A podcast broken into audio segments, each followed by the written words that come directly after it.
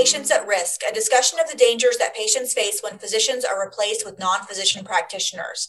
I'm your host, Dr. Rebecca Bernard, and I'm joined by my co host and the co author of our book, Patients at Risk The Rise of the Nurse Practitioner and Physician Assistant in Healthcare, Dr. Niran Al-Agba. Good evening. In our book, we discuss the case of Alexis Ochoa, a healthy 19 year old woman who died when a nurse practitioner failed to properly diagnose her. What is particularly worrisome about this case is that when Alexis was brought to the emergency room by ambulance, the only medical practitioner working there was a nurse practitioner. Unfortunately, this situation is occurring in hospitals across the country. Physicians are being replaced with non physician practitioners, and patients often have no idea. Tonight, we are being joined by two emergency physicians who have become aware of this trend and are publicly speaking out about their concerns. Dr. Thomas Cook and Dr. Jason Adler, welcome to the show. And welcome. Thanks for having us. Thank you. The two of you have co authored several really excellent pieces about this issue in emergency medicine, among others. Tell us, how did you guys start collaborating together? I think Jason did that. I've been writing for Emergency Medicine News for about eight years. And uh, over the last couple of years, uh, I turned my attention to the issue of more and more advanced practice providers sort of taking the place of emergency physicians for, for a number of different reasons and sort of pressures in the, in the workforce. Jason, unfortunately, had been subjected to reading some of my some of my work and, and found a common cause. And he, he reached out to me by, by email, sort of a cold email. And we started to, uh, emailing and, and talking and and like two two strange lovers, we sort of sort of figured out, oh my goodness, we have a lot in common, and uh, I think uh, you know we have similar families and, and, similar marriages and children, and also we have sort of similar viewpoints, but we come at it from different, different angles. So it, it, was it was a marriage born, and and I've never met Jason, so it, it even makes it more interesting. We've only we've only collaborated by by uh, email and uh, and the occasional Zoom.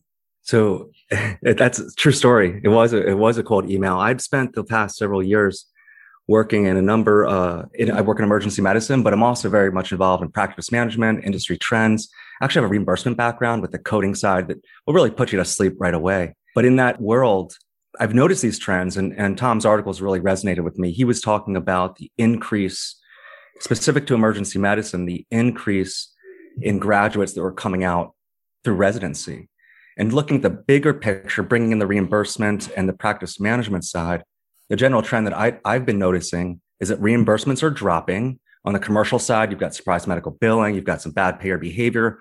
On the public side, uh, you have Medicare cuts that seem to be happening more and more. The states, especially with COVID, we're dropping, are going to end up dropping the Medicaid budget. It's usually one of the top three line items of every state. And at the same time that's happening, you have a, a workforce of clinicians, an increased number of emergency physicians, and also nurse practitioners. And all these things are coming together. It's dropping reimbursements, dropping pay, and increasing number of clinicians. And, and we were talking about the contraction of the industry within emergency medicine. So different perspectives for Tom and myself, but it sort of paints different pieces of a larger chessboard. You know, it's yeah. interesting talk about the um, contraction of the field and the only reason i'm you know my father started in practice in 1971 and there was no emergency medicine. And so if you get a group of older doctors together, they used to talk about how they each were assigned a night to work the quote emergencies that came in. It wasn't even the quote emergency room. It was simply this idea that if I cover your patients, then I, then on the nights I'm not here, you'll cover mine. And it's this sort of quid pro quo. And he had talked about this patient with a heart attack that came in, and he had done radiology, family medicine, and pediatrics actually in his total training. And he sort of was um, chuckling later when he had to call someone for help. He said, Look, I can't be alone in the emergency room anymore as a pediatrician. It makes no sense. I need somebody who has experience for when the heart attacks come in. And so what I find fascinating is he witnessed the expansion of and the need for well-trained emergency physicians. So I was wondering beyond funding, which I completely agree is part of the problem, do you think it's that people think it's easy? Do you think that other physicians, I mean, I think most physicians respect emergency medicine, but what is it that's leading to this shrinking of your profession after we've witnessed an expansion 50 year, 40 years ago? I probably should have clarified earlier in my in my real life. I'm a, I'm a residency director. I've been running the same residency for 20 years and had over 200 residents. For 20 years, when people ask me the questions, you know, do your graduates get jobs? It's it's like uh, yes, it's a no brainer. It's very easy. It, it, it, has been a feast for us for the 30 years of the specialty in which there's been very, very high demand and not enough supply. And even uh, the Institute of Medicine back in, you know, 15 years ago put out this, you know, very blatant uh, statement in their report which says we'll never get there was basically what they said. And this is detailed by Bennett's paper, which came out in Annals of Emergency Medicine this past December. But just recently, we had the, uh, the, the same group of people looking at this and saying, oh, we're going to hit this in the next 10 years. Supply will exceed demand. And then uh, just recently, another paper comes out and says, "Whoops, we're there. Supply is, uh, is going to meet demand." And so we're in a in a place we've never been in our lives. My have 13 residents per class, and, and 12 of them have gotten jobs, but it, it has been more of a struggle, has been more of them talking to more and more employers about this. It's about them sort of going, well, maybe I'll have to go to a to, to corporate EM to kind of get my job, which most of them are a little bit leery of that. And I still have one one senior resident who's still sort of not hasn't found anything that really sort of suits him. And this just didn't exist a few years ago. Uh, and largely it's just because the huge number of, of EM healthcare providers that sort of exist now. That combined with a pandemic, which has decreased patient census across the board, and people have gotten comfortable with telemedicine and, and talking to physicians and healthcare providers by Zoom and so forth. The, the other thing that's pretty interesting, which we can maybe dive into a little bit later if you're interested, is we've just gone through a match. Uh, this this annual ritual of the spring, of which I've, I've done it 20 times. It's interesting that 25 percent uh, the applicants to emergency medicine did not match. Now, think about that for a second. On the one end, you have residents graduating having a hard time getting into the profession, but still on the other side, there's enormous interest to go into this specialty to the point where a quarter of them, one in four, get blanked on match day. You can see right there that this is just an, another added pressure to an already pressure cooker situation where people can't get jobs and still more people are coming in you know through the door trying to get get this this type of work. So well, it is so interesting. In fact uh, so i pulled some of the articles that you guys have written. So just to uh, recap what you said emergency medicine is a relatively new specialty. It was just founded 43 years ago. And as Niran pointed out it really went through its expansion to the point where as you mentioned the institute of medicine had predicted 15 years ago, they said that the supply of emergency physicians might never reach demand. But then just 10 years later, they said, well, maybe we can get enough doctors in about five or 10 years. And then fast forward now to just last year, where now supposedly the supply exceeds the demand. So you guys went through and outlined some of the reasons why you thought that. And you mentioned the increase in medical schools, the increase in residencies. But you also talk a lot about the growth of advanced practice. Well, you call them advanced practice professionals. I call them non physician practitioners in emergency departments. And can you talk a little bit about what you're seeing in that trend? Yeah, I mean, hospitals like using them. There's, there's no question about that. And they, certainly have a role in the world with, with which we live. But at the same time, there are obviously some issues there on both sides of the fence, right? We've talked about in our articles, we talked about some educational variances from a lack of consistency across training in some of the new gen- newer generations. You talk about public safety and, and reporting to the board of nursing.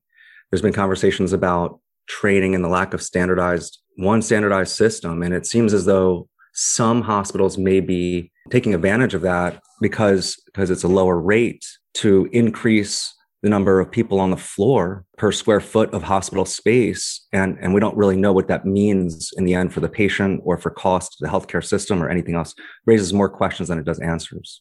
I think also, if you look at our last two columns, in February, we published a column based on a US News and World Report. And it, they were sort of bragging about it, ironically, which what, the, the title of it was like, These 10 schools will give you a doctorate of nurse practitioner and they accept all applicants. So immediately I am a little bit intimidated by that because my immediate thought is like, well, do they accept all applicants to become nuclear engineers and, and, and to police academies and to uh, be become airline pilots and all sorts of other things? And, and this is a little spooky. And when we started to investigate and look at some of these schools, what exactly they were doing, it even got more concerning where, you know, some of these schools, the tuition to get a doctorate of nurse practitioner was a thousand dollars And so the bar to entry was look, apply, you'll get in, and it don't cost much.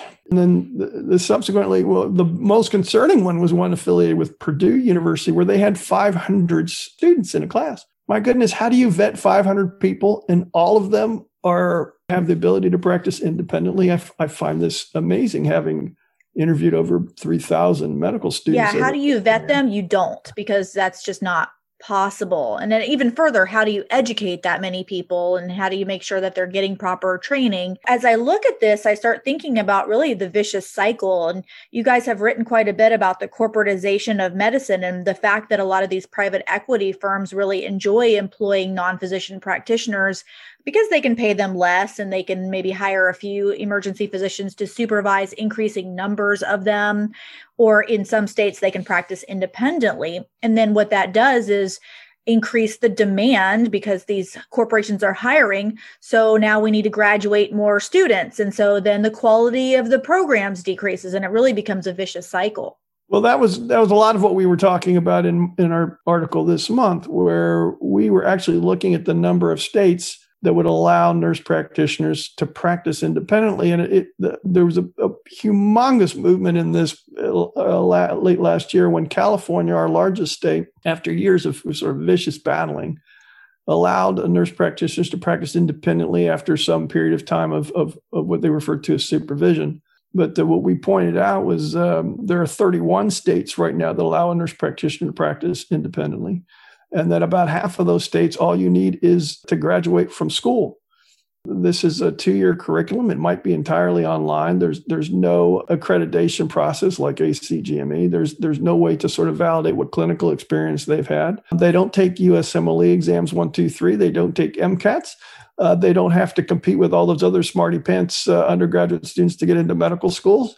And oh, by the way, if they don't like what they're doing today, tomorrow they can decide to be a nephrology or cardiology or pediatrics or anything else. A physician doesn't have that luxury. In fact, when we graduate in every state that I'm aware of, you have to finish a, at least a three year residency to practice independently.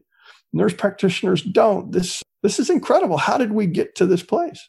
Well, that's the question. And I was going to ask, since you're part of education, you know, number one, how did we get to this place? And now what do we do? I mean, especially in emergency medicine, you know, there aren't really emergency trained nurse practitioners. There are some acute care nurse practitioners. I understand that. But as far as to work in an emergency room unsupervised and alone, and I would extend that to even urgent cares. I mean, how did this happen and, what do we do about it? Because it's exploding. Well, we get a lot of people who write to us and you know say the same thing. You know, and sort of it's what what are we going to do in the collective way? And a lot of people are looking to ACGME to control it. And uh, uh, ACG being the Accreditation Council for Graduate Medical Education, which oversees all postgraduate education in the United States. And my conversations with leadership there are: look, we're just an accrediting body. We we just set the standards. We can't police who who creates a residency, who doesn't create a residency, and those kinds of things. And so there was an explosion. I mean, it's it's not just corporatization in terms of getting APPs in, it's corporatization in terms of hire and train and retain is their motto. And, and so they want to get as many emergency physicians as possible in their pipeline, irrespective of the fact that they're also at the same time going to be putting APPs in those positions. Where do all the graduates go? I mean, the average uh, debt burden for a for a medical student these days is about a quarter million dollars. That's a house for crying out loud. Do these guys care about that? I doubt it. And as you pointed out, a lot of medical students did not match. I when I looked at the numbers for this year, this last match, it seemed to me like about 4,000 medical students and of those at least 2,000 of them were United States seniors. So there's supposedly a physician shortage that we need all these APPs.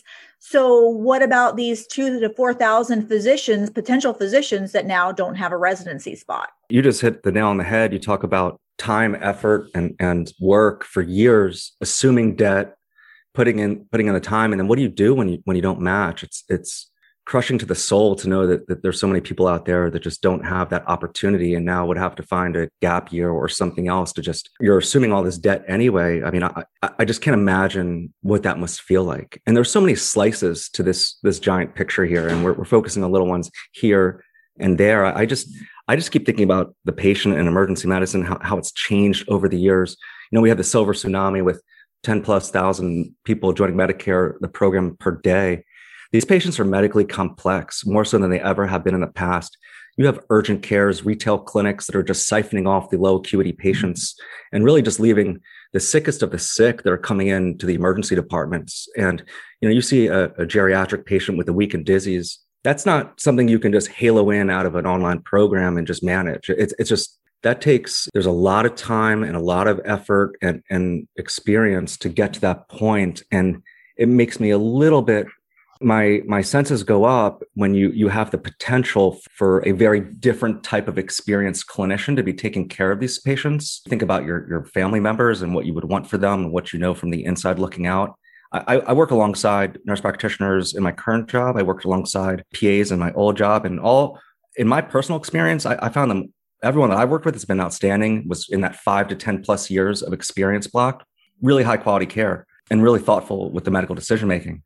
There is in the newer generation, I, I think there is because of these training programs, the way that they've accelerated so fast, there's more uh, variation in what is being pushed out. And with that, absent some kind of formalized process of credentialing, like on the like the boards, right? You'd have a national board and individual state rules, you really don't know what you're working with when you make that hiring. You know, Tom just talked about 13 residents a year for 20 years, and then one program this year pushed out 500 people with one program. That's that's vastly different. So the question is, what does that mean? What does it what does it mean to the? I know what it means to the hospitals, right? I know what it means to the people who have the opportunity to make a good living doing perform, assuming that role. What does it mean for the patients? What does it mean to the cost of the healthcare system, right? And it's interesting because my my friends that are nurse practitioners and, and very experienced, I ask them what they think of all of this. And when you really dive into it and, and they really look back, they're not they're not very happy to see where the industry is going. There's a little bit of resentment in, in just the small cohort that I spoke with, just my friends, because they put their time in and they went through put a lot of time and years to get to where they are today and then you work with someone like that and then you work with someone who just graduated right next to you and, and everyone has the same exact defined role in the department. And you talk about how sick these patients are. It's lots of moving parts. Yeah, and we we definitely hear from a lot of those nurse practitioners and physician assistants who trained in a different generation about how things have changed now.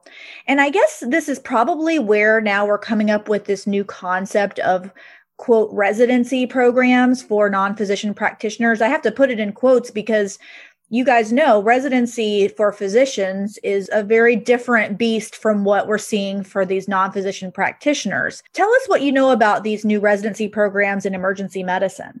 Oh, this this this is a, a a total hot potato topic. So uh, this past match cycle, and I'm not familiar with the with the dark web and and and, and all these sort of things that go on. Ob- obviously, the generation of residents today, these young adults are much more facile at social media, and I, I'm I'm leery of, of the trouble you can get into in this. But uh, there were a couple of very prominent university programs who behind the program director's back had started what essentially were emergency medicine and, and I use the quotation residencies for advanced practice providers. I think in in these the cases I remember were physician assistants. And the word went out like a wildfire in which everybody said boycott these programs. Do not go there. And so you, you really just sort of see this grassroots effort on the part of the residents to, just to say, what are you doing? You are screwing us big time because here I have killed myself as an undergraduate. I've paid a lot of money to go through a very tough medical school. And you're giving them residency training, which, by the way, lasts a year and mine's three years.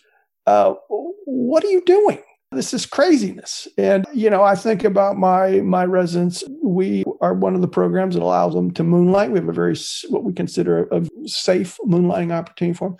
And I know they've been working for two years in, in residency and four years of medical school and they're still nervous to go out there for the first time, you know. And uh, here you have th- this other situation where, where they're going, oh yeah, just you know, go see a patient, figure something out. It, it, it's incredible. The bar is sinking so fast, and we're just trying to figure out how to, how to find somebody who can just eke over the bar and fill that time slot.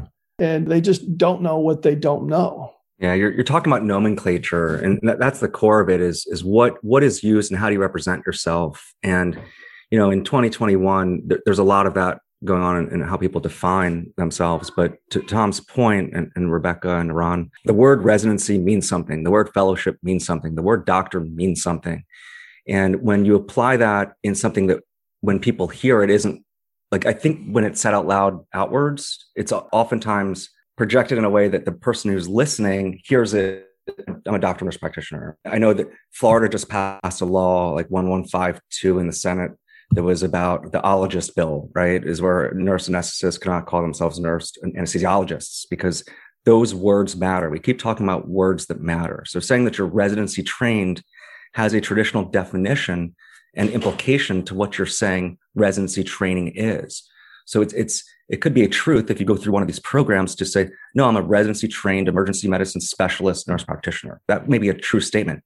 I'm not sure if that the general public would understand that to mean the same thing as I'm a board certified emergency physician. I would well, say uh, not. I, Patients will not understand that. I'm pretty sure, and and we can speak about the case of Alexis Ochoa, who uh, was who met a person in a white coat and was under the impression that it was an emergency physician. Of course, it was a family nurse practitioner, but the patient didn't know better, and if they had known differently, maybe they would have sought other care. I, we don't know, but that transparency is important. A physician residency, at least in my day, was 80 to 100 hour work weeks for minimum of three years. And I believe that these residency quote programs for non physician practitioners are like 40 hour work weeks for a year, five days a week, weekends off, that kind of thing. So there are no way the same kind of level of responsibility or intensity is what physicians go through.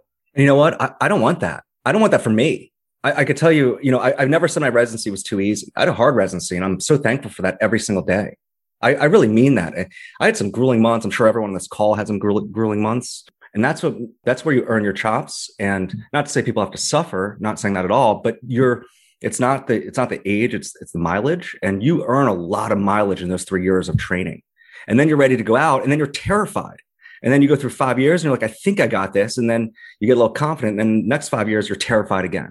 It's because of your experience and what you know. I just can't imagine again going through a quick online program and then haloing down to an emergency department saying here are the here are the keys to the kingdom. Go for it. Well i love that that's what you're talking about because i'm old enough that i trained. Actually rebecca is the same. And you know we trained under the old system when there were no limit hours. And so you know, we we put in a, a, boatload of hours, and I remember covering, you know, seventy children at the children's hospital, uh, you know, every night on call, and there were always codes, and there weren't even enough ICU people to go around. I mean, again, these were it was like trial by fire, and I think that is so so important. And now we sort of have this idea that if you want to be a rural doc, you go work somewhere rural in residency, and I, I would disagree with that because I was just talking to a med student about this, and I said, you know, I did a month on the helicopter in Colorado. I landed on people's lawns. I did all sorts of procedures on adults even and it was so valuable to think outside the box and to to win and to lose and like you said to get slapped in the face over and over because that's what medicine is about and i'm afraid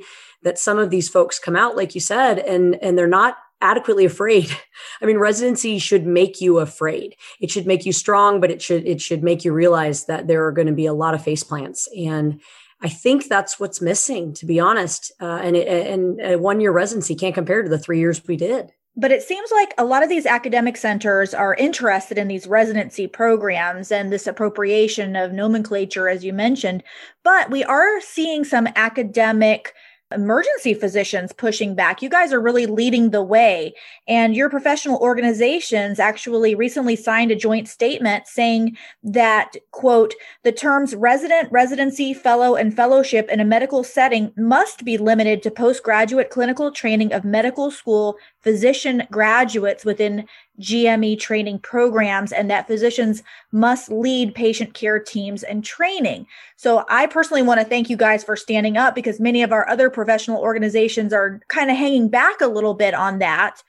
And then I'll just point out that, of course, after the American Association of Emergency Physicians put out that statement, then there was, of course, a rebuttal by the Emergency Nurses Association and the American Association of Nurse Practitioners. They published a joint statement and they refuted that position stating quote Our national organization strongly opposed the view that emergency care is solely, quote, physician led or that physicians should dictate education and practice standards for advanced practice registered nurses, which I think is so interesting because we're always hearing about, well, we need to be a team, we need to work together. And they're making it very clear we don't need physicians. Physicians don't need to lead the care team. And in fact, you guys should have nothing to do with our training.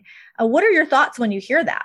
Yeah, those those two statements we, we put in one of our articles, and it, I could just see the nurse practitioners effectively sticking their tongues at us and, and saying, we're going to do what we want. And when you think about it, they've got every reason to say that because they're not afraid. They're regulated on the state level, not by anybody but other nurses. They're not regulated by physicians who are you would have to say, are acknowledged as the experts in medical health care. They're managed or regulated rather by other nurses who, of course, are going to champion whatever it is that they want to accomplish. And, and, and it's a conflict we, of interest. It's a horrible conflict of interest. And we should point out that they're not held to the same standard of care as physicians when it comes to a medical malpractice case. And I think that's something important for patients to realize.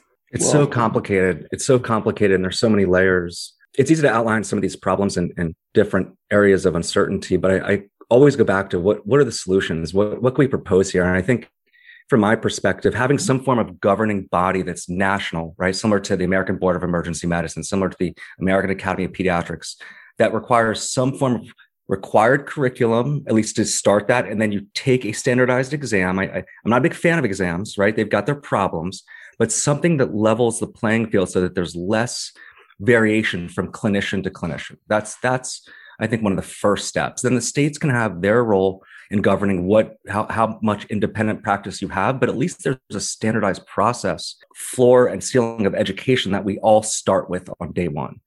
Two, I, I'm not really sure what to make of the governing body that you report to being the board of nursing, how they regulate the pract- independent practice of medicine from the board of nursing. I'm not, I'm not, sure how that works. I know there were issues in California with some form of uh, potential, we'll just say issues, but there was that experience that didn't work out too well. That strikes me as, as, really unusual. And then some form of continuing maintenance of certification, right? You want to have some standardized process and maybe even specialty specialty board certification, mm-hmm. specialty exams. I think that would be interesting as well. So that, that would be my proposal as a top three three things of what we could do to advance because it really is a team sport.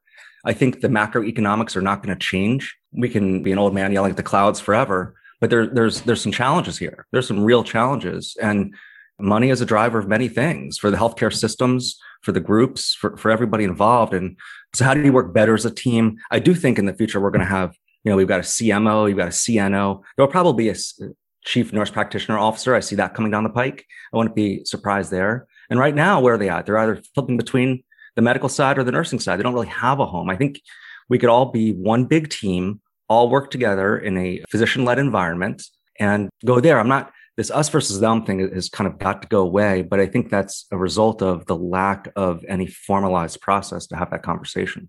Well, thank you so much. I want to thank our guests, Dr. Thomas Cook and Dr. Jason Adler, for helping to enlighten us as to some of the issues that are happening in emergency medicine today. If you'd like to learn more about these issues, we encourage you to get our book. It's called Patients at Risk The Rise of the Nurse Practitioner and Physician Assistant in Healthcare. It's available at Amazon and at Barnes and Noble. And of course, we would love for you to subscribe to our podcast and to our YouTube channel. It's called Patients at Risk. And if you're a physician and you'd like to learn more about helping out with this topic, topic and helping uh, endorse physician led care, please join us, physiciansforpatientprotection.org.